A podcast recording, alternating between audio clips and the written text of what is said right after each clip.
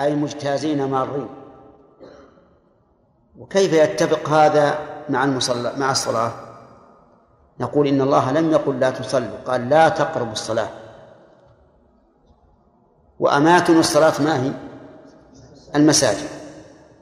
وعلى هذا يكون معنى ولا تقربوا أماكن الصلاة وأنتم جنب جنبا إلا عابري سبيل أي مارين بها مرورا. والعبور بمعنى التجاوز والسبيل بمعنى الطريق. يعني إلا أن تكونوا متجاوزين طريقا. حتى تغتسلوا. حتى للغاية أو للتعليل. للغاية. نعم. وهو غاية لقوله ولا جنوبا. أما أما سكارى فغايتها حتى تعلموا ما تقولون. وإن كنتم مرضى أو على سفر أو جاء أحد منكم من الغائط أو لامستم النساء فلم تجدوا ماء فتيمموا. هذا كالاستثناء من قوله حتى حتى تغتسلوا. ففي هذه الأحوال لا يجب الغسل ويغني عنه التيمم.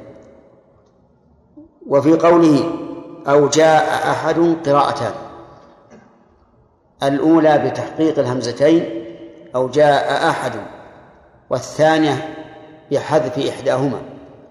أي أو جاء أحد أو جاء أحد. وفي قوله لمستم قراءة أيضا. الأولى بالمد لامستم والثانية بحذف المد أي لمستم. ونتكلم عليه إن شاء الله. قال وإن كنتم مرضى أو على سفر. وأطلق الله المرض. لم يقل و وأعجزكم الاغتسال. لكن يؤخذ من آيات أخرى أنه أن المراد بالمرض المرض الذي يؤثر عليه استعمال الماء. وقولها على سفر أطلق أيضا. ولم يقيد لكن نقول إن قوله فلم تجدوا ماء قيد هذا الإطلاق. يعني على سفر ولم تجدوا ماء. فتيمموا صعيدا. نعم. أو جاء أحد منكم من الغائط أو لامستم النساء أو هذه أشكلت على أهل العلم لأن ظاهرها التنويع مع قوله إن كنتم مرضى أو على سفر أو جاء أحد منكم من الغائط. والتنويع مشكل لأنها ليست قسيما لما سبق ولا نوعا مما سبق.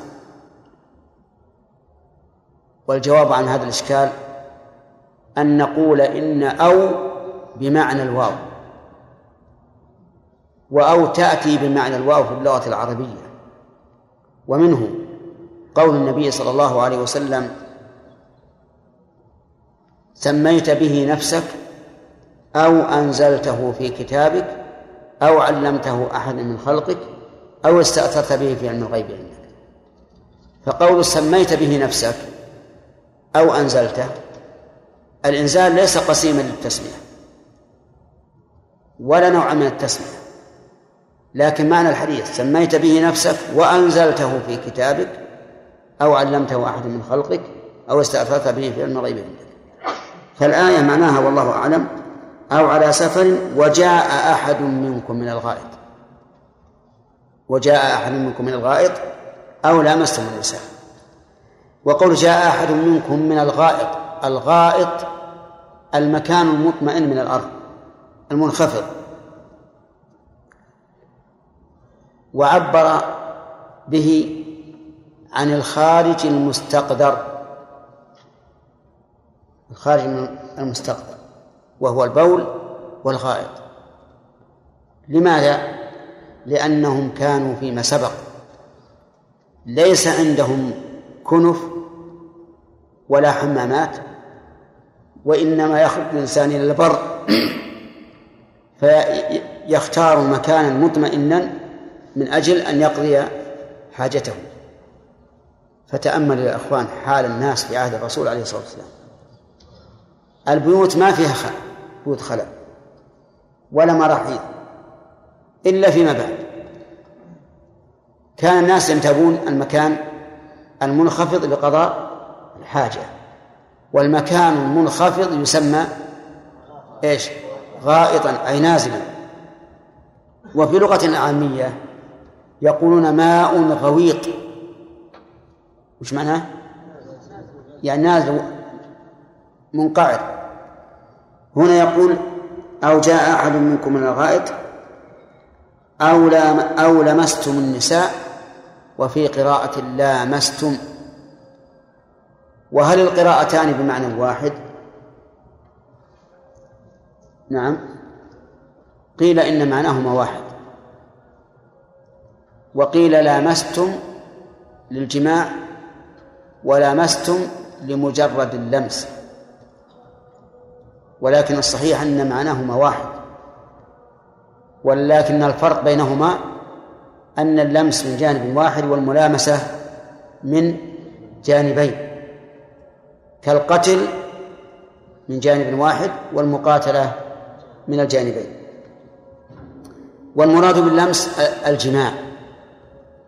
وإنما اخترنا ذلك لأنه لو كان المراد به اللمس باليد لكان في الآية تكرار وإهمال. كيف تكرار وإهمال؟ تكرار لحدث أصغر. لأن المجيء من الغائط هو الحدث الأصغر ولمس النساء باليد حدث أصغر وفيه إهمال للحدث الأكبر. فإذا قلنا الملامسة الجماع صار في الآية ذكر الحدثين جميعا الأصغر والأكبر. سمعنا محمد أعوذ بالله من الشيطان الرجيم. يا أيها الذين آمنوا لا تقربوا الصلاة وأنتم سكارى حتى تعلموا ما تقولون ولا جنبا إلا عابري سبيل حتى تغتسلوا. وإن كنتم مرضى أو على سفر أو جاء أحد منكم من الغائط أو لمستم النساء فلم تجدوا لا لمستم عندك لمستم؟ نعم قراءة. اي اللي بالمصحف هو الاصل قلت يا شيخ واحد بين طلبة العلم اي لكن, لكن أقول اللي بالمصحف هو الاصل يقرأ اللي في المصحف سم. أو جاء أحد منكم من الغائط أو لامستم النساء فلم تجدوا ماء فتيمموا. فتيمموا صعيدا طيبا فامسحوا بوجوهكم وأيديكم إن الله كان عفوا غفورا. بس. هل تم الكلام على الآية في التفسير؟ تفسيرا إلى أين؟ ها؟ نعم. أعوذ بالله من الشيطان الرجيم. قال الله تبارك وتعالى في آخر آية يا أيها الذين آمنوا لا تقربوا الصلاة وأنتم سكارى. قال أو لامستم النساء. وفيها قراءتان لامستم ولمستم. وقد اختلف المفسرون فيها في معناها على قولين. القول الأول أن المراد بها الجماع. والقول الثاني أن المراد بها اللمس باليد. والصواب أن المراد بها الجماع. من أجل أن تكون في مقابل قوله أو جاء أحد منكم من الغائط. لأن في قوله أو جاء أحد منكم من الغائط إشارة إلى سبب الوضوء. أو لمستم النساء إشارة إلى سبب الغسل. فيكون في هذا ذكر الحدثين جميعا. أما لو قلنا لمستم بمعنى اللمس باليد وأن اللمس باليد ناقض الوضوء لم يكن في الآية إلا ذكر سبب واحد. لحدث واحد وهو الحدث الأصغر. يكون فيه سببين لحدث واحد. يكون في الآية سببان لحدث واحد وهو الأصغر وهذا نوع من التكرار. أو لامستم النساء. والنساء اسم جنس يشمل الأحرار والعبيد ويشمل الجميلة وغير الجميلة. ويشمل الصغيرة وغير الصغيرة. أو لا؟ لا يشمل الصغيرة. التي لا يوطأ مثلها لا لا يشملها وسيأتي إن شاء الله ذكر ذلك في الفوائد. وقوله تعالى فلم تجدوا ماء. ألف هذه حرف عطف على قوله وإن كنتم مرضى أو على سفر فلم تجدوا ماء. ونفي الوجدان يدل على الطلب لأنه لا يقال لم يجد إلا لمن طلب. تقول طلبت فلم أجد وأما من لم يطلب فلا يصح أن يقال إنه لم يجد. فلم تجدوا ماء فتيمموا صعيدا طيبا. تيمموا أي يقصدوا لأن التيمم في اللغة بمعنى القصد كما قال تعالى ولا تيمموا الخبيث منه تنفقون ولستم بآخذيه إلا أن تغمضوا فيه. يعني لا تقصدوا الخبيث تنفقون منه ولستم بآخذيه إلا أن تغمضوا فيه. وقال الشاعر تيممتها من أذرعات وأهلها بيثرب أدنى دارها نظر عالي قال تيممتها أي قصدتها. وأما الصعيد فهو وجه الأرض. الصعيد وجه الأرض لأنه صاعد ظاهر بين. وأما قوله طيبا فالطيب ضد الخبيث. وإذا كان المقصود من هذا التيمم التطهر صار الطيب هو الطهور. وإن شئت فقل الطاهر. وهو كذلك. فالطيب هنا هو الطاهر. والصعيد قلنا كل ما على وجه الأرض أو هو وجه الأرض وجه الأرض سواء كان أحجارا أو رمالا أو ترابا أو غير ذلك. فامسحوا بوجوهكم وأيديكم منه. معطوف على تيمموا. فامسحوا بوجوهكم وأيديكم من نعم ما فيها منه. فامسحوا بوجوهكم وأيديكم إن الله كان عفوا غفورا. الوجه نقول في في حده ما قلناه في الوضوء. يعني حد الوجه من الأذن إلى الأذن عرضا ومن منحنى الجبهة إلى أسفل اللحية طولا. هذا هو الوجه. وأما قوله أيديكم فامسحوا بوجهكم وأيديكم. فهنا أطلق الله اليد. وإذا أطلقت اليد فالمراد بها الكف فقط. ولا يراد بها ما زاد على ذلك. وقول إن الله كان عفوا غفورا. الجملة هذه تعليل لما سبق من الأحكام. أي لعفوه ومغفرته شرع لكم التيمم. عند عدم وجود الماء أو عند المرض والعفو هو المتجاوز عن عباده. في ترك الواجب وفعل المحرم.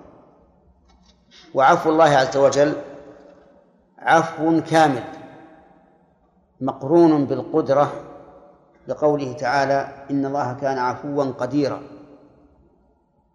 بخلاف عفو غيره فقد يكون للعجز أي العجز عن الأخذ بالثأر. وقول غفورا الغفور هو الساتر للذنوب المتجاوز عنها. فإذا أضيف العفو إلى المغفرة حصل الكمال. وهو أن العفو لترك الواجب الواجب والمغفرة لفعل المحرم. في هذه الآية الكريمة فوائد فوائد كثيرة. منها أهمية الصلاة والعناية بها. وجه ذلك أن الله تعالى صدر الحكم المتعلق بالصلاة بالنداء لاسترعاء الانتباه. ومنها مما يدل على العناية بها أن الله صدر الخطاب بذلك بوصف الإيمان يا أيها الذين آمنوا.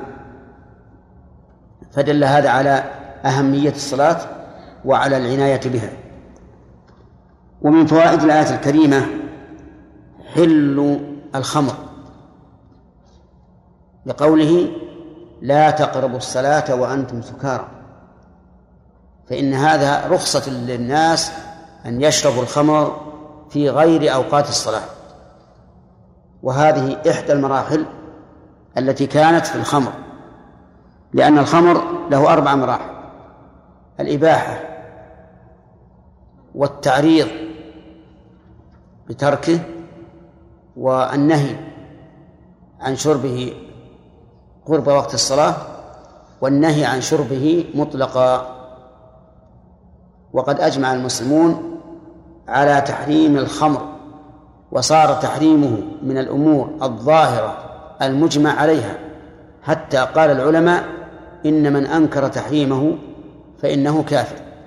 إلا أن يكون ناشئا في بلد بعيد عن بلاد المسلمين فإنه يعرف ثم بعد ذلك يبين له.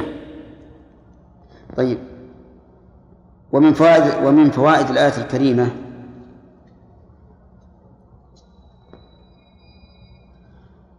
أنه لا حكم لقول السكران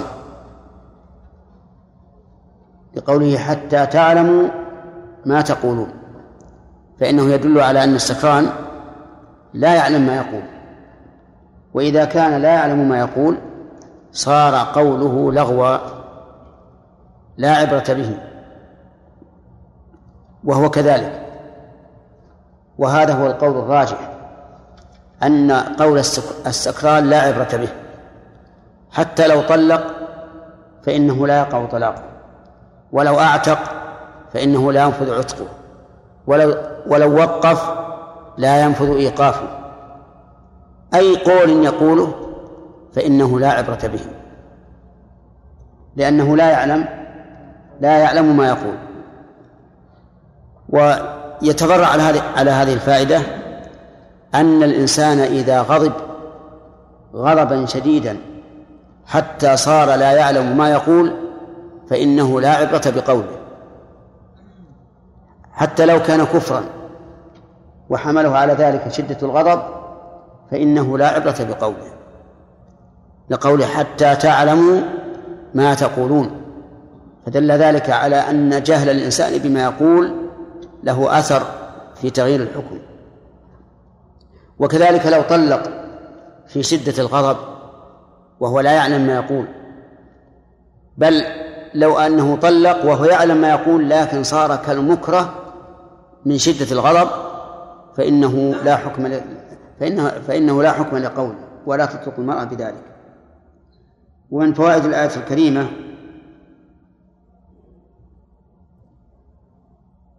الحث على حضور القلب في الصلاة. لقوله حتى تعلموا ما تقولون. والقلب إذا غاب فإن الإنسان لا يعلم ما يقول وإنما يقول على سبيل العادة فقط. وإلا لو أنه رجع إلى نفسه لتبين له أنه لا يدري ما يقول. أي لا يدري معنى ما يقول معنى ما يقول. وإن كان قد يدري أنه لفظ ومن فوائد الآية الكريمة أن فيها شاهدا لنهي النبي صلى الله عليه وسلم عن الصلاة في حضرة الطعام أو وهو, أو وهو يدافعه الأخبثان. ووجه ذلك أن الصلاة في هذه الحال ينقصها العلم بما يقول المصلي.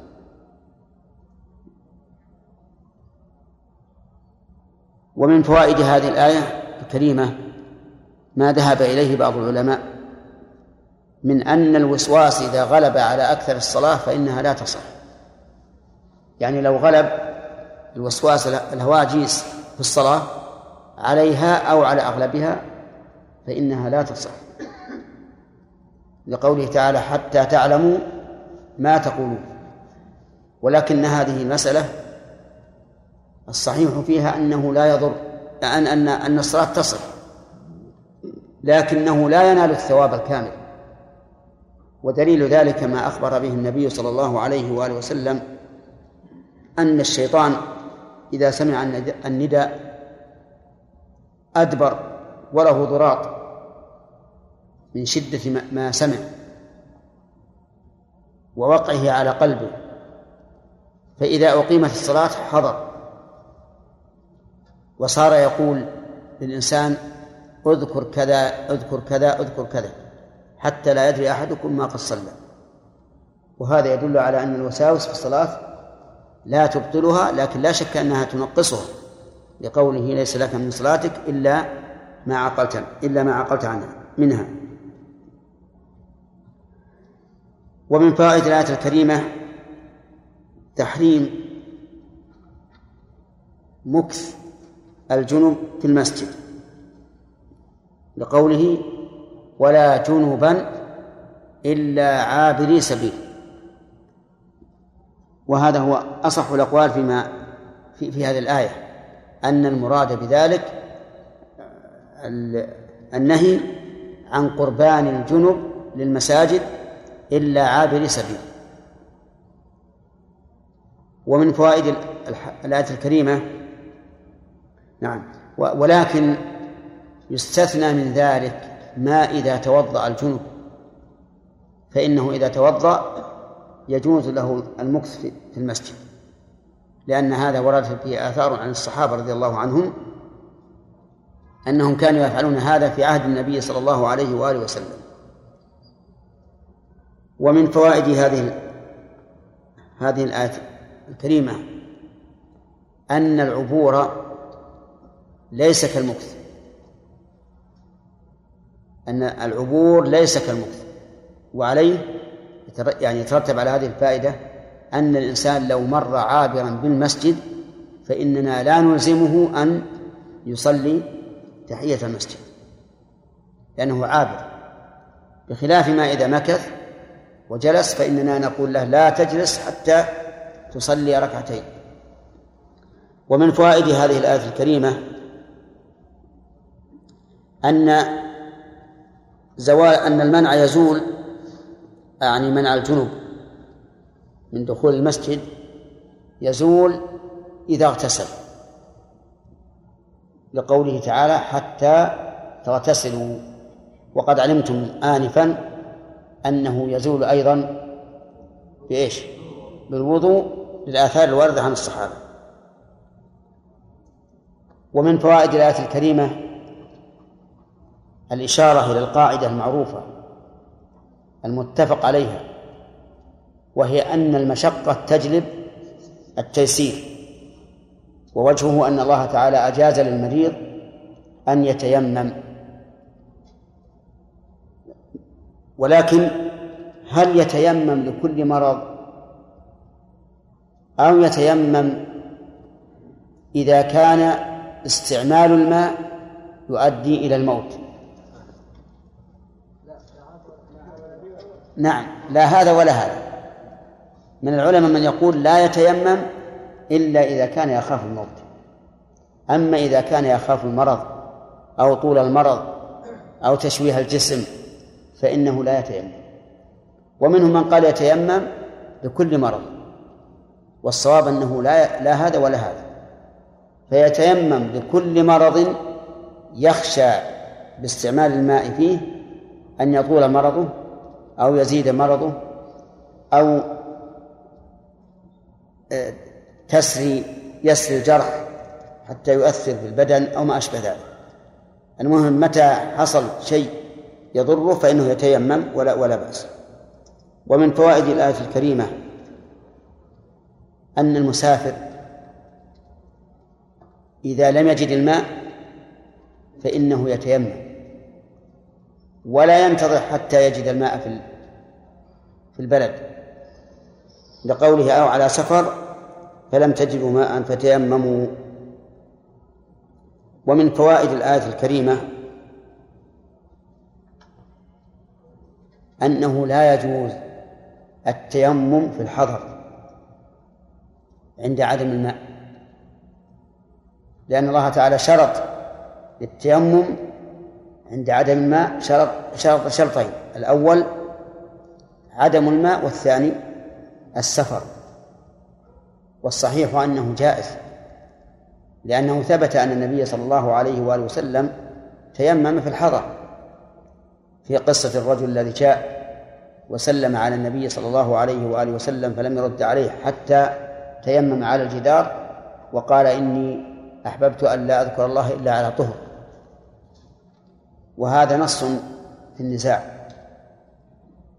ولأن العلة واحدة وهي عدم إيش؟ عدم الماء. فلو فرض أن الماء انقطع عن البلد ولم يجد ولم يجد الإنسان ماء يتيمم به فإنه يت... نعم ولم يجد الإنسان ماء يتطهر به فإنه يتيمم لأن العلة واحدة. لكن ذكر السفر لأنه مظنة العدم. وكما مر علينا أن القيد إذا كان أغلبيا فإنه لا مفهوم له. ومن فوائد الآية الكريمة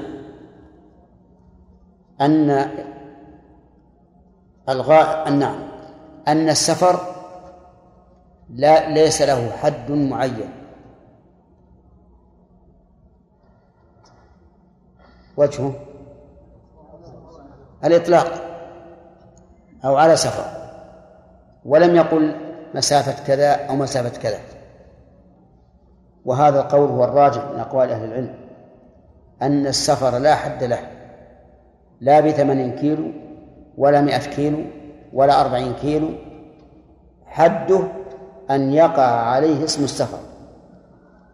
فإذا وقع عليه اسم السفر ثبتت له أحكام السفر. ولم يحدد ولم يحد الله ولم يحد يحدد الله ولا رسوله. السفر بمسافة معينة. ومن فوائد الآية الكريمة أن البول والغائط ناقضان للوضوء. لقوله أو جاء أحد منكم من الغائط. وهل هناك نواقض أخرى سوى هذا سوى ذلك؟ فيه نواقض. منها النوم. إذا كان عميقا بحيث لو أحدث الإنسان لم يحس بنفسه. وأما النوم اليسير الذي يحس الإنسان بنفسه لو أحدث فإنه لا ينقض ومنها أكل لحم الإبل. فإنه ناقض للوضوء ثبت ذلك عن النبي صلى الله عليه وآله وسلم. فيه حديثان صحيحان. حديث البراء وحديث جابر بن سمرة. كم هذه؟ البول والغائط والنوم وأكل لحم الإبل. نعم. بقي علينا أشياء فيها خلاف مع أن النوم نفسه فيه خلاف لكن صحيح أنه ينقض الوضوء إذا كان عميقا. الخارج من غير السبيلين إذا كان نجسا كالدم. وفيه خلاف بين العلماء والصحيح أنه لا ينقض الوضوء. فإن فإن الصحابة رضي الله عنهم كانوا تصيبهم الجراحة في سبيل الله وتصيبهم الجراحة أيضا في غير القتال ولم يرد عن النبي صلى الله عليه وآله وسلم أنه أمرهم بالوضوء من ذلك. ومثل هذا تتوافر الدواعي على نقله. ولأن نقول الوضوء ثبت بمقتضى الدليل الشرعي. فلا يمكن أن ترتفع هذه الطهارة التي حصلت بالوضوء إلا بدليل شرعي وليس هناك دليل يدل على أن خروج الدم من البدن أو غيره من النجاسات في غير السبيلين من غير السبيلين ناقض الوضوء. وعلى هذا في الرعاف ولو كثر والجرح ولو كثر نزيف الدم منه لا يكون ناقض الوضوء. مس الذكر. وإن شئت فقل مس الفرد هل هو ناقض الوضوء؟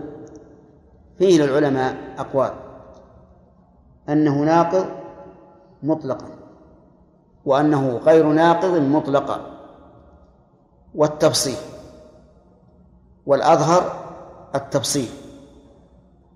وهذا هو مقتضى التعليل الذي علل به النبي صلى الله عليه وسلم عدم النقض. فإنه قال لما سئل عن الرجل يمس ذكره في الصلاة أعليه الوضوء؟ قال لا إنما هو بضعة منك أي جزء منك وقطعة منك. فإذا مسه الإنسان لغير شهوة فهو كما لو مس بقية أعضائه ليس عليه وضوء ولا إشكال في هذا. لكن إذا مسه لشهوة فهل الوضوء واجب؟ أو الوضوء مستحب. فيه قولان للعلماء. منهم من قال إنه مستحب لأن الشهوة تثير البدن. ومنهم من قال إنه واجب. والأحسن بل والأحوط أن يتوضأ. منها أيضا مما اختلف فيه العلماء تغسيل الميت مس المرأة. والصحيح في هذا أنه لا لا ينقض. وعلى هذا فالنواقض التي نرى أنها ناقضة والتي دلت عليها النصوص عندنا هي البول والغائط والنوم العميق وآكل لحم الإبل ومس الذكر لشهوة على سبيل الاحتياط. نعم. إيش؟ الريح خارج من من السبيلين. نعم. ولهذا لو قلنا الخارج من السبيلين وعممنا لكان أولى. نعم. القي لا ينقض الوضوء نعم. طيب يقول آه أو جاءها المكملات ومن فوائد هذا هذه الآية الكريمة أن مجامعة النساء حدث.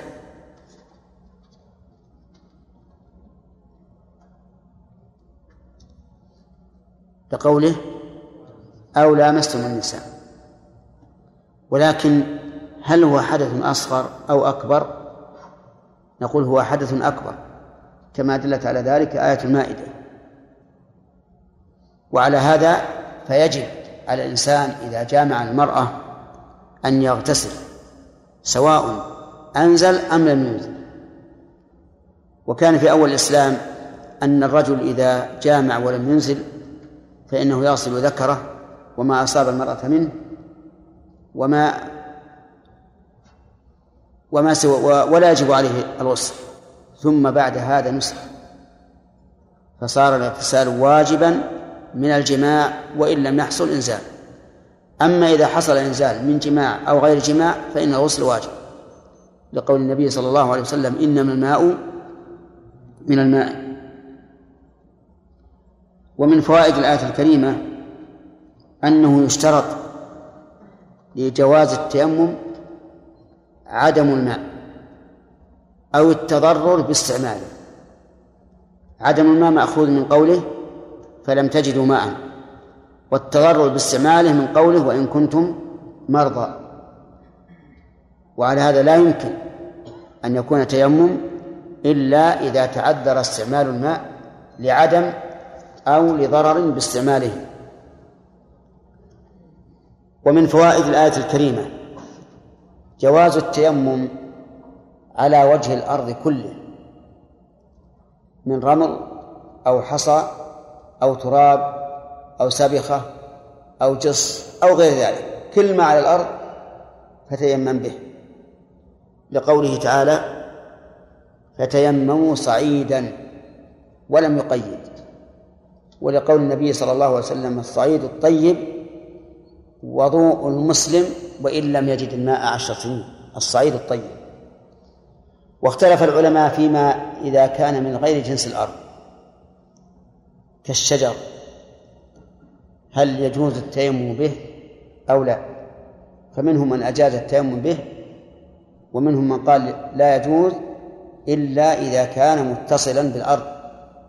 فأما الغصن المنكسر المرمي في الأرض فإنه لا يتيمم لا يتيمم به. وهذا هو الأقرب. وعلى هذا فلو فلو تيمم الإنسان بجذع شجرة متصل بالأرض فلا بأس. ولكن لا شك أن تيممه على نفس الأرض أولى وأحوط وأبعد عن الخلاف. واختلف العلماء رحمهم الله هل يشترط أن يكون له غبار أو لا؟ فقال بعض العلماء لا بد أن يكون له غبار لقوله تعالى في آية المائدة فامسحوا بوجوهكم وأيديكم منه ومن للتبعيض. وهذا يقتضي أن يكون هناك غبار يمسح به. ومنهم من قال لا يشترط أن يكون له غبار واستدلوا بالآية هذه بوجوهكم أيديكم ولم يقل ولم يقل منه واستدلوا بأن بأنه ثبت عن النبي صلى الله عليه وسلم أنه لما أرى عمار بن ياسر كيف يتيمم أنه ضرب بيده, بيديه الأرض ونفخ بهما. ونفخ فيهما. ولو كان الغبار شرطا لم ينفخ لأن النفخ يلزم منه أن يطير الغبار. والصواب أنه لا يشترط لا يشترط الغبار. وأن الإنسان إذا تيمم على الأرض صح تيمم سواء كان فيها غبار أم لم يكن. ومن فوائد الآية الكريمة أنه لا بد من المسح. المسح مع القصد. لقوله فتيمموا فامسحوا.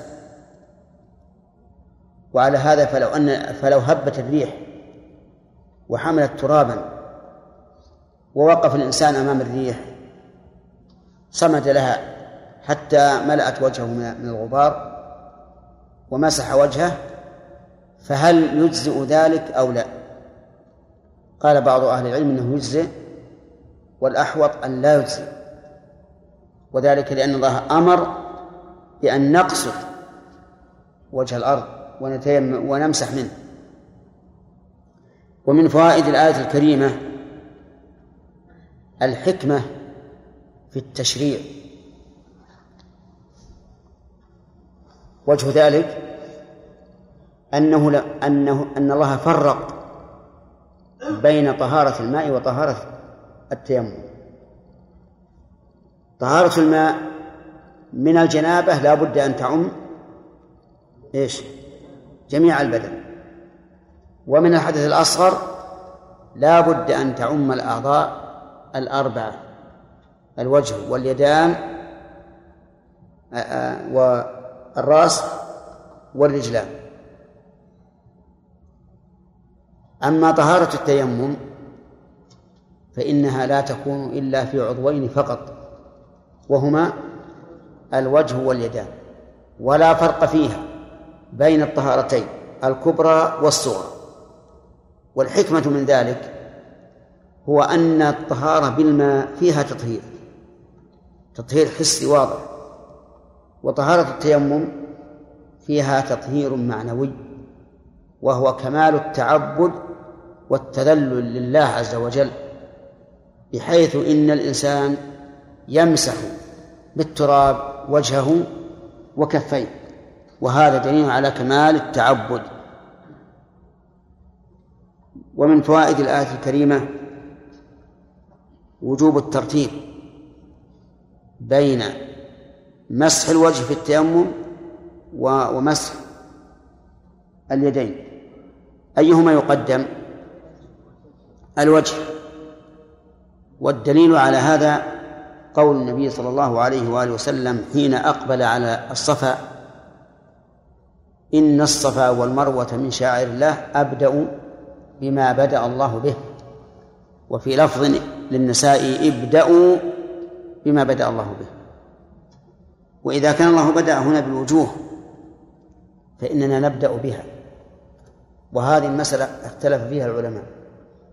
منهم من قال يشترط الترتيب في التيمم مطلقا سواء تيمم عن حدث أصغر أم عن حدث أكبر. ومنهم من قال لا يشترط الترتيب مطلقا سواء تيمم عن حدث أصغر أو عن حدث أكبر. ومنهم من قال إن كان عن حدث أصغر وجب الترتيب وإن كان عن حدث أكبر لم يجب. قالوا لأنه إذا كان عن حدث أصغر كان بدلا عن طهارة يجب فيها الترتيب والبدل له حكم المبدل. وإن كان عن غسل فالغسل لا يشترط فيه الترتيب فيكون بدل فيكون بدله لا يشترط فيه الترتيب وهو التيمم. والأحوط الأحوط أن يرتب فيبدأ بالوجه ثم باليدين. ومن فوائد هذا هذه الآية أنه لا يجب في التيمم مسح الذراع. لقوله بوجوهكم وأيديكم وأطلق واليد عند عند الإطلاق هي الكف. ودليل ذلك قوله تعالى والسارق والسارقة فاقطعوا أيديهما وقد أجمع العلماء على أن السارق لا تقطع يده إلا من مفصل الكف ولا تقطع من المرفق. وهنا أطلق الله تعالى اليد كما أطلقها في في القطع بالسرقة. وإذا أطلقت فالمراد الكف. فإن قال قائل أفلا يجب المسح إلى المرفق قياسا على الوضوء؟ نقول القياس لا بد فيه من مساواة الفرع للأصل وهنا لا يمكن تساوي الفرع والأصل للتباين العظيم بين طهارة التيمم وطهارة الماء وطهارة الماء. فكما ترون أن طهارة التيمم أخف بكثير من طهارة الماء. لا يجب إلا أن نطهر كم؟ عضوين فقط. والطهارة متساوية في الحدث الأصغر والأكبر. والطهارة أيضا ليس فيها مضمضة ولا استنشاق ولا إيصال التراب إلى ما تحت الشعور ولو كانت خفيفة. وإذا والفرق بين بين طهارة الماء والتيمم كبير جدا. وإذا كان كذلك فإنه لا يصح القياس. ومن فوائد الآية الكريمة إثبات هذين الاسمين لله عز وجل العفو والغفور. إن الله كان عفوا غفورا. ومن فوائدها إثبات ما دلت عليه ما دل عليه هذان الاسمان من الصفة وهي العفو والمغفرة. فإن قال قائل إن الله كان غفورا رحيما هل هذا الوصف كان لله؟ ثم زال. الجواب لا. طيب كلمة كان فعل ماضي. نقول لأنه لأنها في في هذا السياق وشبهه قد سلبت عنها الدلالة على الزمن وكان المراد بها تحقيق الاتصاف بما دلت عليه. وهذا في القرآن كثير بالنسبة لأسماء الله وصفاته. نعم. شيخ أحسن الله عليك بعض الناس يستدل بقول الله تبارك وتعالى وجوهكم وأيديكم في الآية أن المضمضة والاستنشاق ليس بواجب. نعم. لأن المضمضة والاستنشاق ليس بواجب. وجه الدلالة؟ قالوا لأن الذين يقولون بأن المضمضة والاستنشاق واجب بالوضوء يقولون أن الأنف والفم من الوجه. فهل الله سبحانه وتعالى أو ثبت عن رسول الله صلى الله عليه وسلم أنه أمر الذين يتيمموا بالمضمضة والاستنشاق أن يتيمموا بالتراب؟ أسمعت ما قال؟ يقول بعض العلماء أو بعض الناس استدل بهذه الآية على أن المضمضة والاستنشاق ليس بواجبين. فنقول نعم نحن نوافقهم. على أن المضمضة والاستنشاق في التيمم ليس بواجبين وكيف يستنشق التراب؟ أو كيف يتمضمض به؟ أما أما الوضوء فإن النبي صلى الله عليه وسلم كان يواظب على المضمضة والاستنشاق ولم يرد ولم يرد عنه حديث لا صحيح ولا ضعيف بأنه تركه بل قال للقيط بن صبرة بالغ في الاستنشاق إلا أن تكون صائما. وقال إذا توضأت فمضمض وقال إذا توضأ أحدكم فليجعل على أنفه ماء ثم ليستنثر أوامر. ثم نقول أيضا طهارة التيمم فيها نقص أعظم. أيضا الرجل ما توصل في طهارة التيمم. هل يقولون إن الرجل ليس واجبا أصلها؟ إيش؟ إيش؟ نعم. نعم.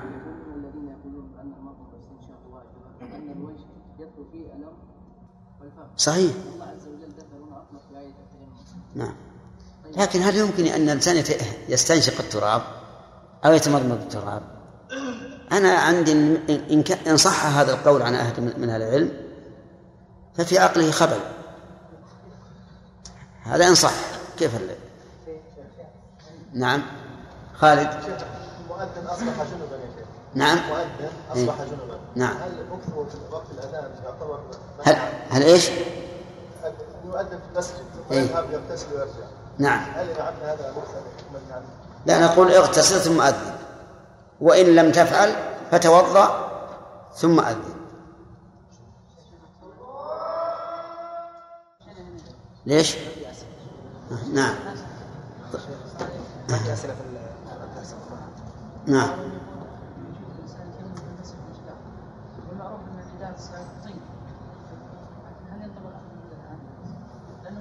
أي.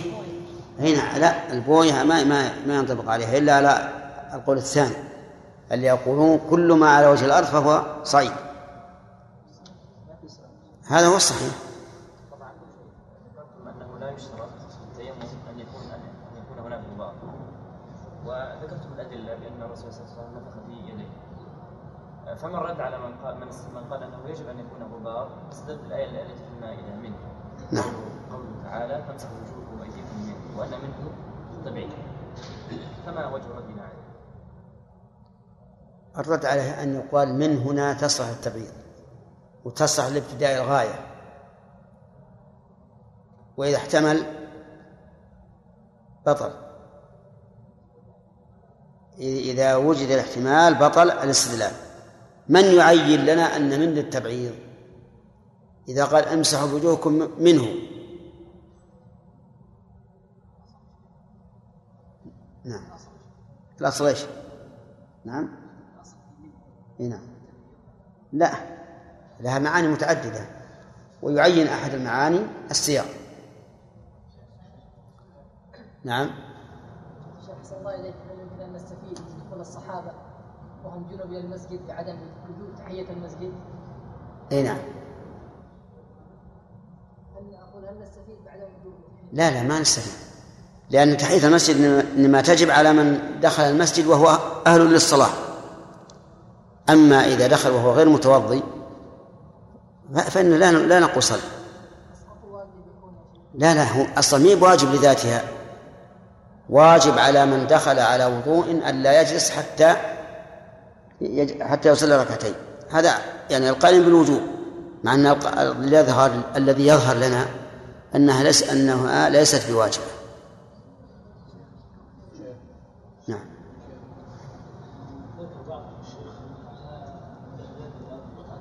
إيش؟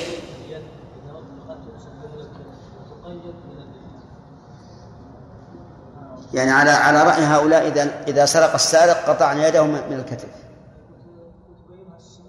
لا ما الآية مطلقة. ومن الذي قال لهم إن اليد إذا أطلقت إلى الكتف؟ نعم. خمس دقائق. ينقض الوضوء. هنا. الدم كل خارج من السبيلين فإنه ينقض الوضوء. من غير سبيلين لا ينقض الوضوء. نعم. الأحكام انتهى يا شيخ. نعم. هو الحين أحكام هذا يشبه, يشبه الفقه. يعني درسنا اليوم يشبه الفقه. نعم. أحسن الله إليك. على قول الذي رجحتموه وهو أن الغبار لا يشترط في التيمم. نعم. أقول ما يطرد هذا مع القول بالتيمم على الجدران المصنوع بالبوية؟ البوية يقولون إنها ليست من ليست من من أصل الأرض. البوية المعروف إنها من من البترول. فهي تشبه الثياب التي تكسى بها الجدران. لكن من قال إن كل متصل بالأرض فهو من من الأرض وهو مذهب مالك فإنه يصح التيمم عليه. أما قاعدته فهي أنه لابد أن يكون الأرض. من الأرض. نعم. حتى التيمم عليه. نعم. نعم يا بندر أحسن الله شيخ ثبت عن ابن عمر أنه ضرب للتيمم ضربتان ومسح بها الوجه ويديه إلى المرفقين. نعم. فهل يؤخذ منه يعني جواز التيمم ضربتين؟ هذا اجتهاد منه رضي الله عنه. لكن اجتهاد في مقابلة النص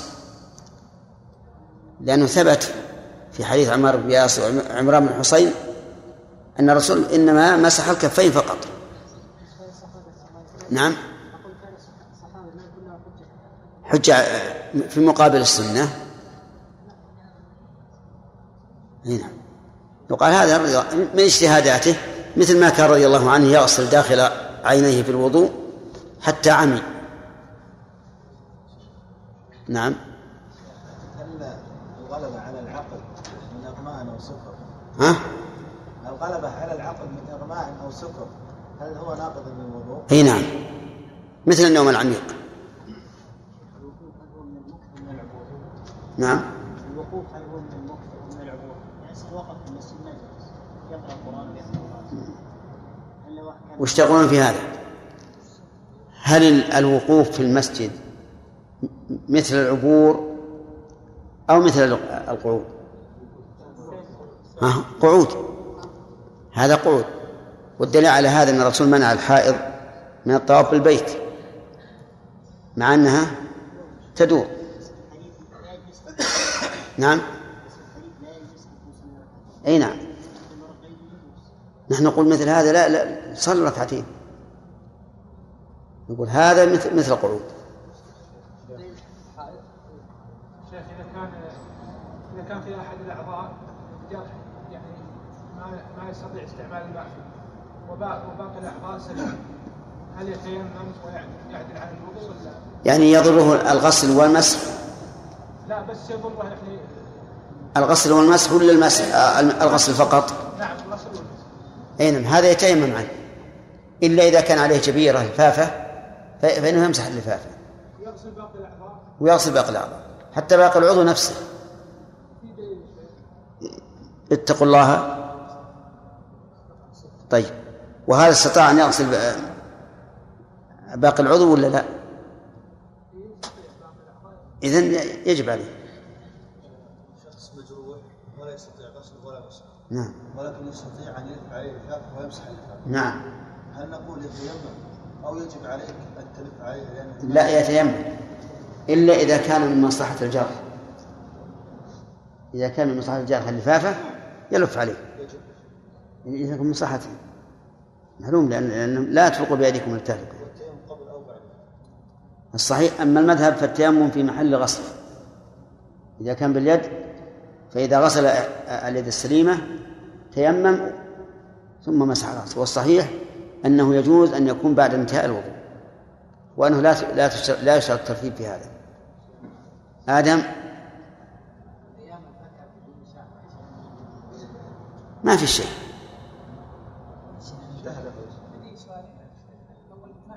لا غادين الظاهر فتحنا الباب آه، وقيمة الصلاة.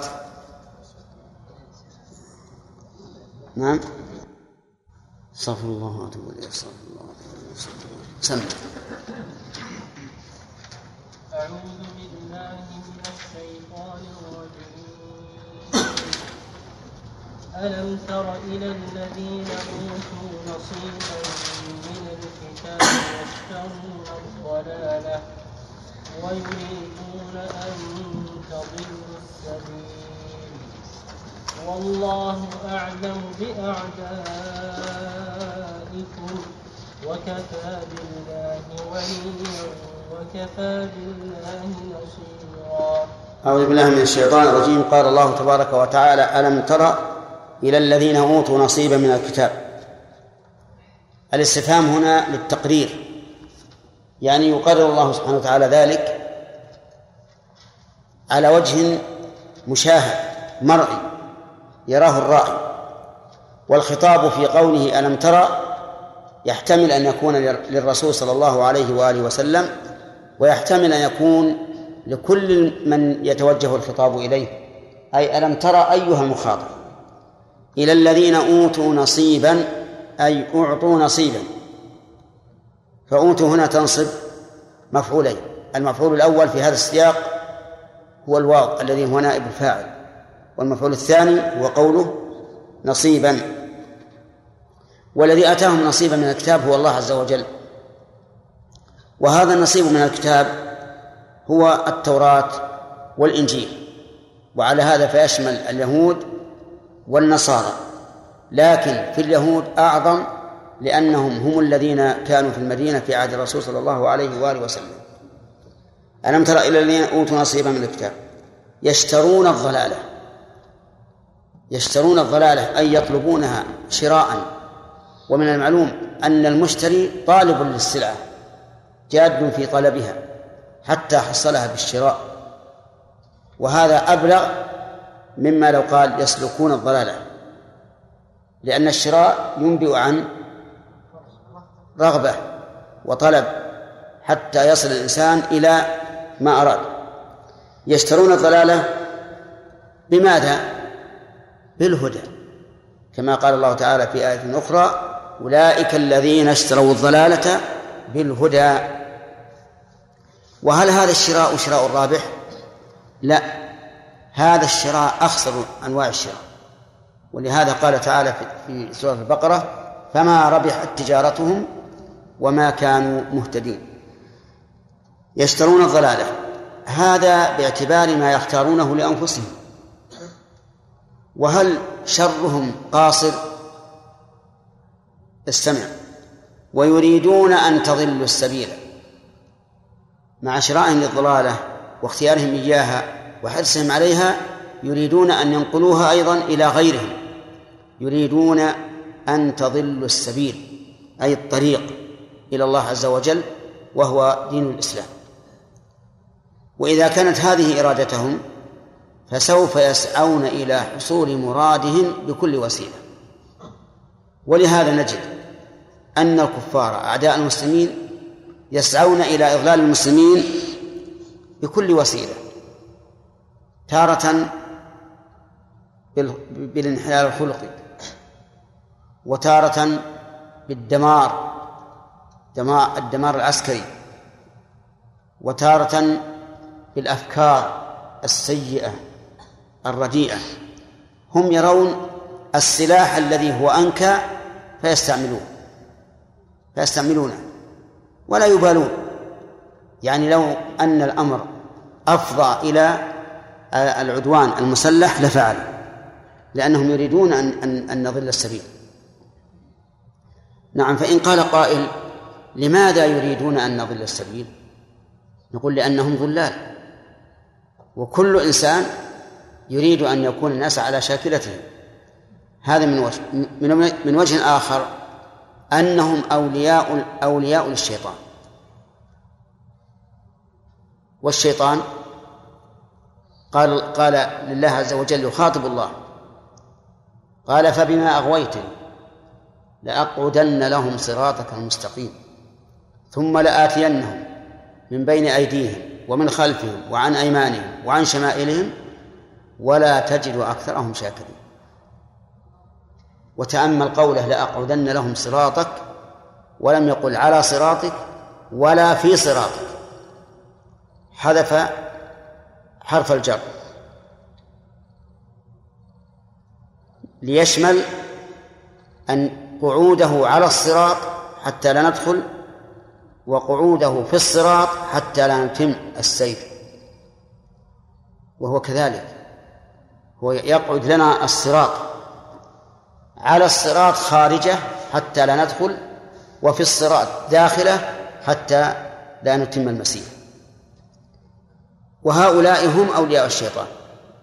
كما قال تعالى فقاتلوا أولياء الشيطان وإذا كانوا أولياءه فسوف يناصرونه على ما يريد من إضلال عباد الله ويريدون أن تضلوا السبيل. والله أعلم بأعدائكم الله أعلم بأعدائكم منكم. لأننا نحن قد يخفى علينا العدو وقد تخفى علينا تخطيطاته التي يريد بها أن يضلنا.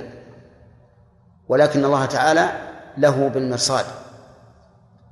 ففي قوله والله أعلم بأعدائكم تسلية لنا وتهديد لأعدائنا لأنه إذا كان أعلم بأعدائنا فسوف يقينا شرهم إذا تولينا الله. وإن ولينا عن الله سلط علينا هؤلاء الأعداء. والله أعلم بأعدائكم وكفى بالله وليا أي متوليا للأمور وكفى بالله نصيرا أي مدافعا وناصرا. في هاتين الآيتين فوائد. أولا أن من الناس من يؤتى الكتاب ويرزق العلم ولكنه لا ينتفع به. مثل هؤلاء أوتوا نصيبا من الكتاب ومع ذلك لم ينتفعوا به. اشتروا الضلالة بالهدى ومن فوائد هذه الآية الكريمة أن من لم ينتفع بعلمه فهو شبيه بهؤلاء. من أتاه الله علما فلم ينتفع به فهو شبيه بهؤلاء. ولهذا قال سفيان بن عيينة رحمه الله من فسد من علمائنا ففيه شبه من اليهود ومن فسد من عبادنا ففيه شبه من النصارى. وهذا صحيح. ومن فوائد الآية الكريمة أنها شاهدة لقول رسول الله صلى الله عليه وآله وسلم القرآن حجة لك أو عليك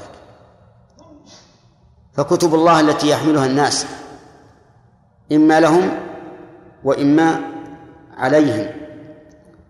ومن فوائد الآية الكريمة حب هؤلاء للضلالة والشر لقوله يشترون الضلالة. ومن فوائدها الحذر من هؤلاء. وأنهم مهما عملوا معنا فإنهم لا يريدون لنا الخير إطلاقا. لقوله ويريدون أن تضلوا السبيل. فهم قد يعطوننا يغدقون علينا من الأموال ومن المصانع ومن كل شيء لكنهم ماذا يريدون؟ إيش؟ يريدون إضلالنا. يريدون أن نضل السبيل. والغزو بالدنيا غزو بسلاح فتاك. يعني إغداق الدنيا على الإنسان ورفاهية الإنسان. غزو بسلاح فتاك. لأن الإنسان كما قال الله تعالى عنه وتحبون المال حبا جما فإذا أغدق عليه المال الذي هو يحبه فإن طبيعة الحال البشرية تقتضي أن يلين مع هذا الذي وفر عليه المال وأغدقه عليه. ومن فوائد هذه الآية الكريمة الثناء على المسلمين بكونهم على السبيل لأن قوله أن تضلوا السبيل لولا أنهم على السبيل ما حاولوا أن يضلوهم لأن الضال ضال فأي شيء يحاول أن يفعل. ومن فوائد الآية الكريمة التحذير من هؤلاء اليهود أو النصارى أو غيرهم لأنه إذا حذرنا الله ممن أوتوا نصيبا من الكتاب فتحذيرنا من ممن هم عمي صم بكم من باب أولى. ومن فوائد الآية الثانية إثبات علم الله لقوله تعالى والله أعلم بأعدائكم. ومن فوائدها كمال علم الله. حيث جاء العقيلي نعم. حيث جيء بها على صيغة التفضيل. أعلم بأعدائكم ومن فوائد هذه الآية الكريمة تسلية المؤمنين وتقوية عزائمهم لكونه أعلم بأعدائنا وأنه ناصر لنا وولي لنا. ومن فوائدها تهديد المشركين وتحذيرهم. لقوله والله أعلم بأعدائكم. لأننا لو فرضنا ولله المثل الأعلى أن أباك قال لعدوك أنا أعلم بك أنا أعلم بك وبعداوتك فسوف يخاف ويحذر.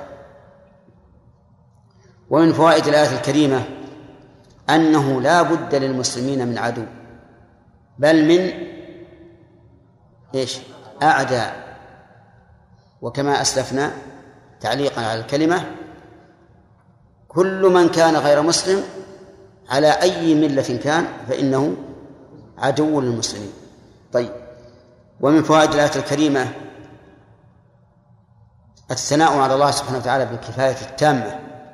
في الولاية في بعد؟ والنصرة لقوله تعالى وكفى بالله وليا وكفى بالله نصيرا. وليا منصوبة على أنها تمييز على أنها تمييز محول عن الفاعل لأن الكافي هو ولاية الله ونصرته فهي تمييز محول عن الفاعل. والباء في قوله بالله قالوا إنها زائدة وأن الأصل وكفى الله وليا وكفى الله نصيرا.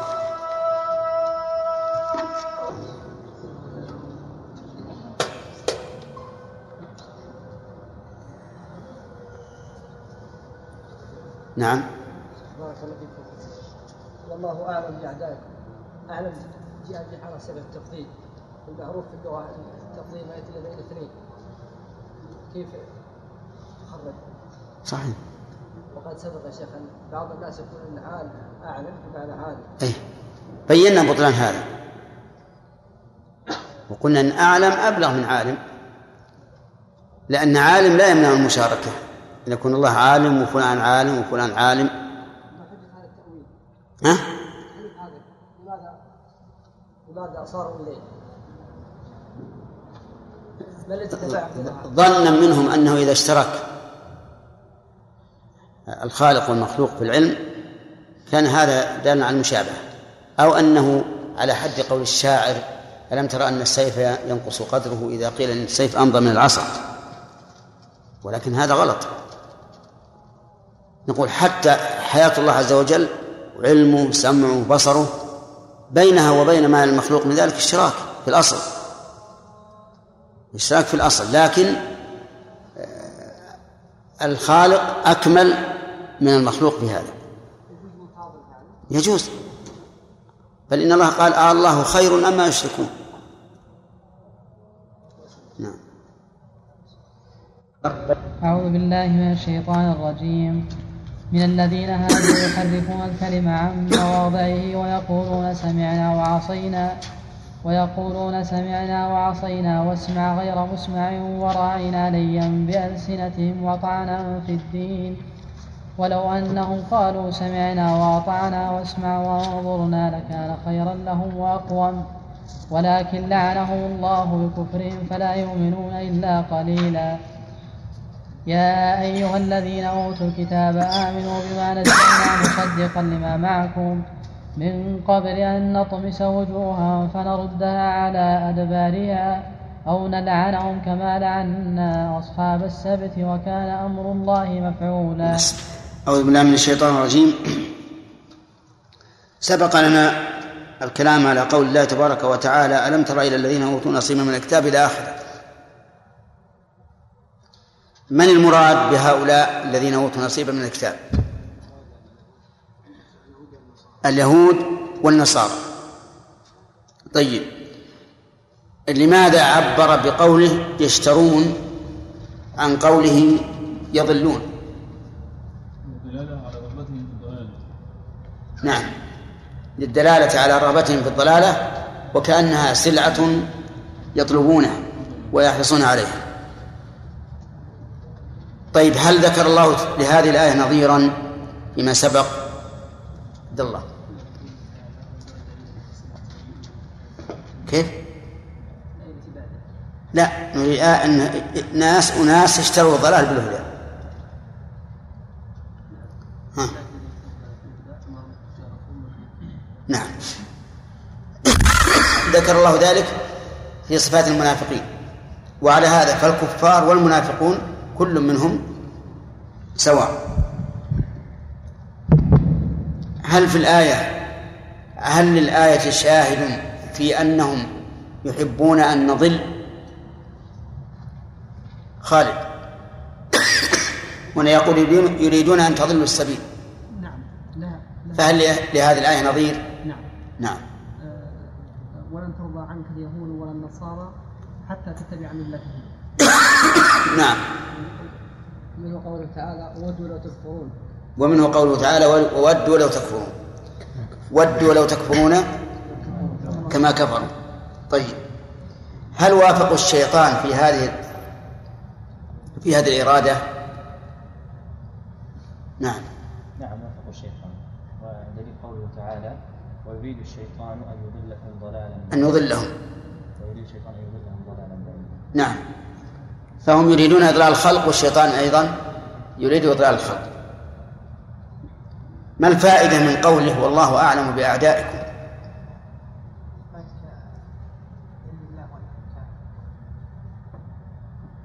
وغير. وش الفائدة؟ ليش قال الله والله أعلم بأعدائكم؟ طيب. صحيح. كيف ذلك أما الترغيب فلأنه أعلم المؤمنين بأعدائهم فهو متكفل بنصر كفى بالله نصيرا نعم أما من ناحية الترهيب فهو أعلم بحال الكفار فهو يكيد لهم كيدا أعظم من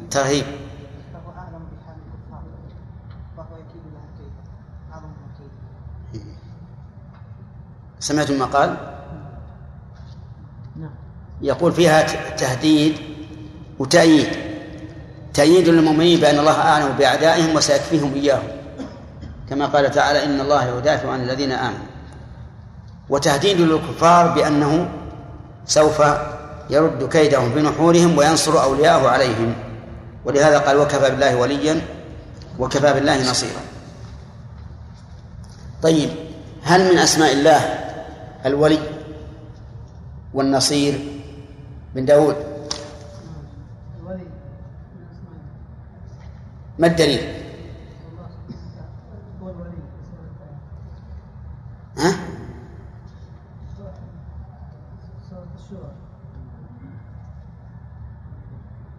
أي نعم آخر الآية هو الولي اسمها ثلاثة أولى. نعم. من اتخذ من دون أولياء؟ فالله هو الولي. وكذلك أيضا هو الذي يريكم آياته لا. وهو الولي الحميد. وهو الولي الحميد. هل من أسماء الله النصير؟ أقول هل من أسماء الله النصير؟ نعم. ها؟ نعم. ما الدليل؟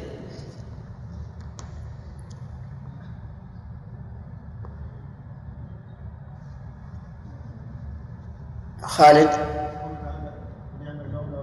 نعم نعم المولى ونعم النصير. أحسنت. ثم قال الله تبارك وتعالى بد درس الليلة وأظن ما سبق أخذنا فوائده. قال الله تعالى من الذين هادوا يحرفون الكلمة عن مواضعه من هذه للتبعير. والذين هادوا أي رجعوا. وهم اليهود. رجعوا عن عبادة العجل فسموا الذين هادوا لقوله تعالى إنا هدنا إليك أي رجعنا إليك وقوله يحرفون الكلم الجملة هذه لا يصح أن تكون مبتدأ لأن الفعل لا يبتدأ لا يبتدأ به وإذا لم يصح أن تكون مبتدأ فكيف نعربها؟ نقول إنها إنها صفة لموصوف محذوف هو المبتدأ والتقدير من الذين هادوا يحرفون. قوم يحرفون الكلمة عن مواضعه من الذين هادوا قوم يحرفون الكلمة عن مواضعه وقال بعض النحويين إن من التبعيضية اسم. فتعرب على أنها مبتدأ لأن تقدير من التبعيضية بعض الذين هادوا يحرفون الكلمة عن مواضعه. وعلى هذا فيكون من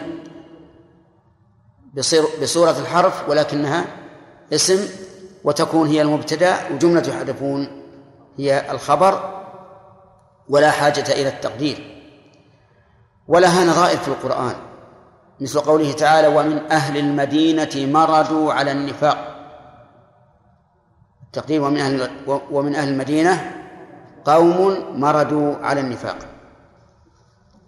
كل من من القولين له وجه.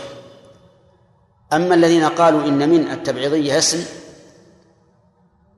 فيرجح قولهم أننا لا نحتاج إلى تقدير في الآية. وإذا دار الكلام بين التقدير وعدمه فعدم التقدير أولى لأن الأصل عدم الحذف. وأما الثاني فيقويه أن من التبعيضية حرف واستعمالها اسما إخراج لها عن موضوعها الأصلي. فنكون ارتكبنا مجازا آخر مجازا بتقديرنا إياها اسما. ويكون التقدير تقدير الاسم أرجح ويسمى هذا إيجازا بالحذف. لأن الإيجاز إيجاز بالحذف وإيجاز بالقصر. يعني جملة وقليلة لكن تحتمل معنى كثيرا هذا إيجاز بالقصر. جملة فيها أشياء محذوفة هذا إيجاز بالحذف. قول يحرفون الكلمة عن مواضعه أي يصرفونه.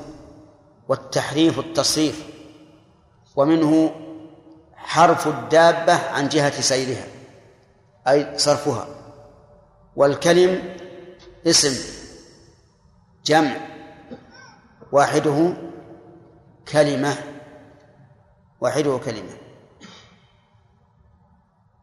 قال ابن مالك في الألفية واسم وفعل ثم حرف الكلم واحدة كلمة. والمراد بالكلم هنا ما أنزله الله تعالى على رسله من الوحي. وقوله عن مواضعه أي يصرفونه عن ما أراد الله عز وجل به. لأن ما أراده الله بكلامه فهو موضعه. قال العلماء والتحريف نوعان تحريف لفظي وتحريف معنوي. قد ينفردان أي ينفرد أحدهما على الآخر وقد يجتمعان. ثم التحريف اللفظي قد يتغير به المعنى وقد لا يتغير به المعنى. ولنضرب لكل واحد مثالا. التحريف اللفظي المعنوي كتحريف بعضهم قوله تعالى وكلم الله موسى تك وكلم الله موسى تكليما إلى وكلم الله موسى تكليما فهذا تحريف لفظي معنوي.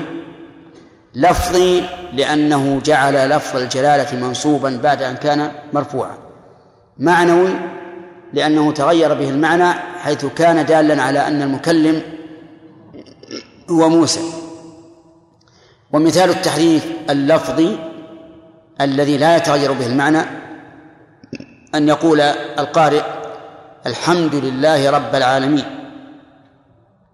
فهنا التحريف لفظي لأنه كان يجب أن يقول رب العالمين لكن هذا التحريف لا يتغير به المعنى. ومثال التحريف المعنوي مع إبقاء اللفظ على حاله تحريف أهل التعطيل قول الله تعالى الرحمن على العرش استوى باستولى. فهم لم يغيروا اللفظ. اللفظ قد أبقوه على ما هو عليه. لكن قالوا المراد بالاستواء الاستيلاء وهذا تحريف معنوي. طيب. ثم إن التحريف إن هذا التحريف المعنوي سماه متبعوه تأويلا. تأويل وقالوا التأويل صرف الكلام عن ظاهره إلى المعنى المخالف الظاهر لدليل. فسموا هذا التحريف تأويلا. ولكن نقول هذه التسمية تمويه على السامع لأن التأويل أن يصرف الكلام عن ظاهره لدليل صحيح.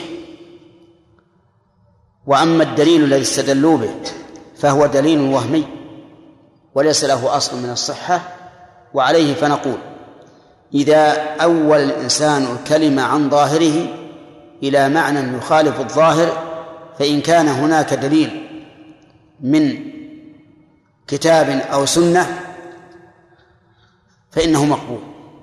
وإن لم يكن له دليل فإنه غير مقبول. فإذا قال قائل إن المراد بقوله تعالى فإذا قرأت القرآن فاستعذ بالله. إذا أردت أن تقرأ القرآن. قلنا هذا غير مقبول. حتى تأتي لنا بدليل. قال نعم عندي دليل. وهو أن النبي صلى الله عليه وآله وسلم كان يتعوذ عند إرادة القراءة لا عند إنهاء القراءة. فنقول هذا مقبول وعلى العين والرأس. الدليل فعل الرسول عليه الصلاة والسلام. وإذا قال قائل الرحمن على العرش استوى أي استولى.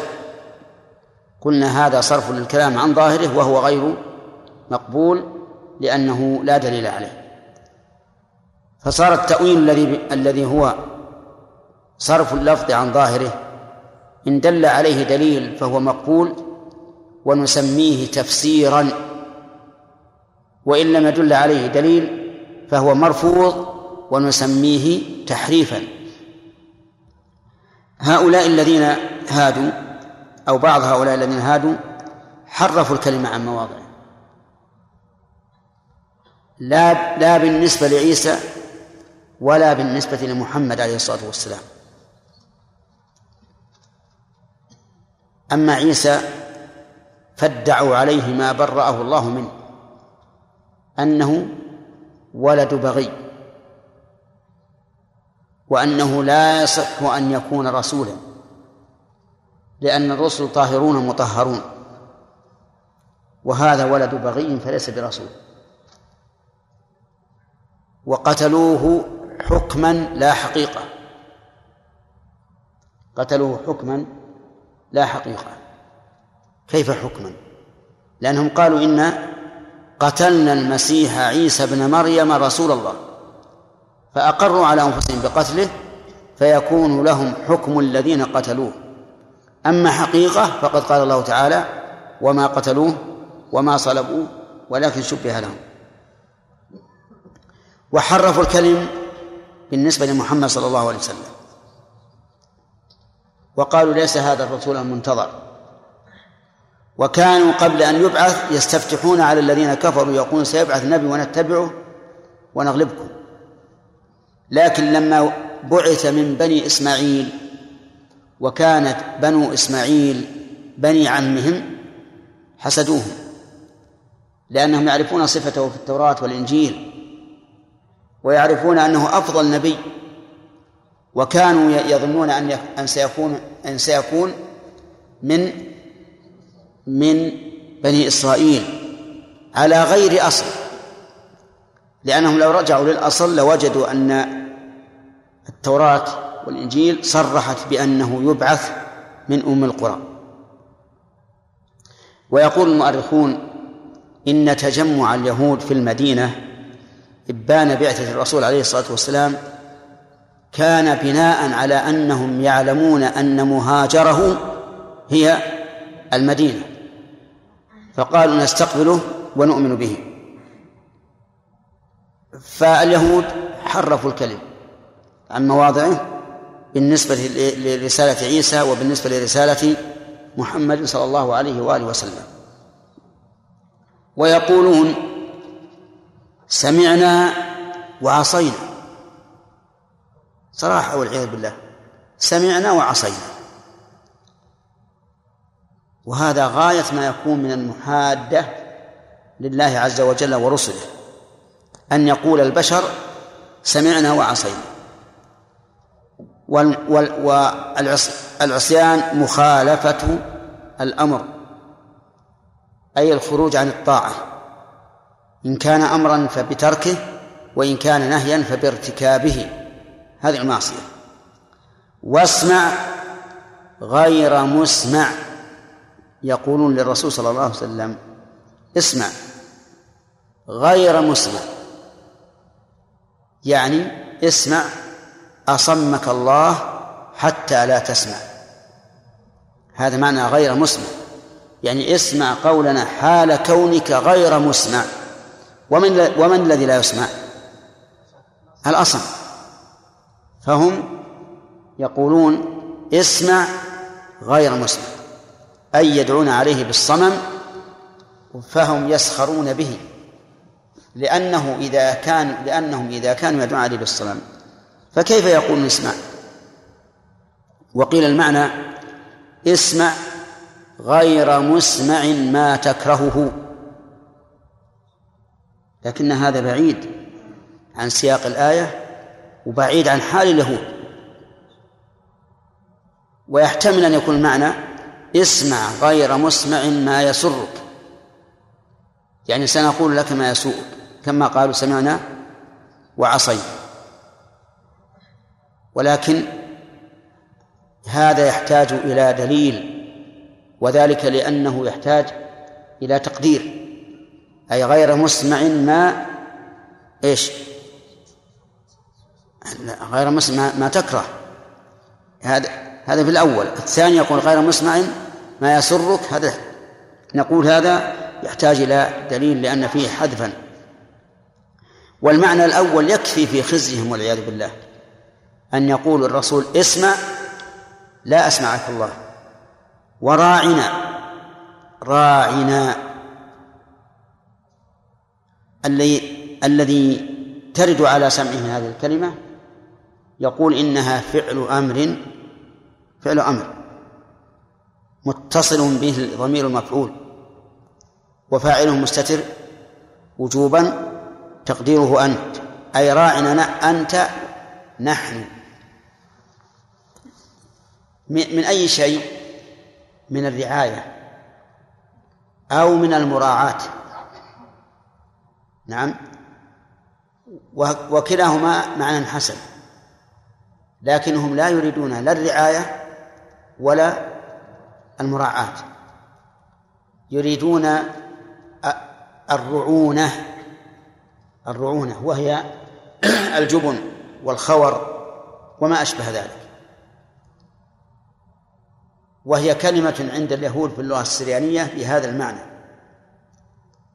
باللغة العبرية بهذا المعنى فيقولون راعنا أي أصابك الله بالرعونة. ولهذا نهى الله المؤمنين أن يقولوا هذه الكلمة لأن اليهود يقولونها يريدون بها سوءا. فقال تعالى يا أيها الذين آمنوا لا تقولوا راعنا وقولوا بدلها انظرنا. وراعنا ليا بألسنتهم وطعنا في الدين.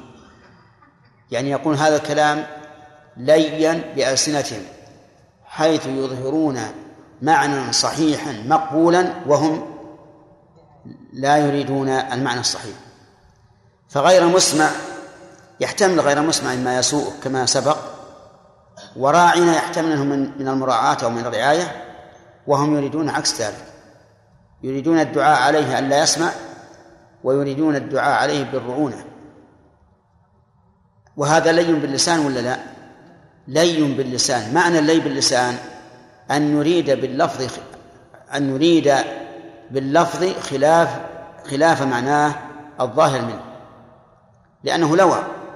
تكلم لكن لوى هذا اللفظ إلى معنى آخر غير الذي يفهم من اللفظ. ولهذا قال ليا بألسنتهم. لين أصلها لويا لكن اجتمعت الواو والياء في كلمة واحدة وسبقت إحداهما بالسكون فقلبت الواو ياء على القاعدة التصريفية.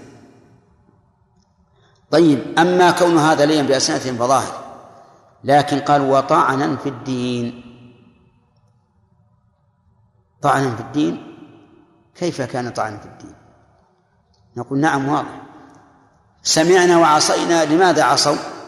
لأنهم لم يرتضوا هذا الدين. وعدم ارتضاء الدين مستلزم للطعن في الدين. أي في أي عيبه أي عيبه. مستلزم مستلزم من عيب الدين.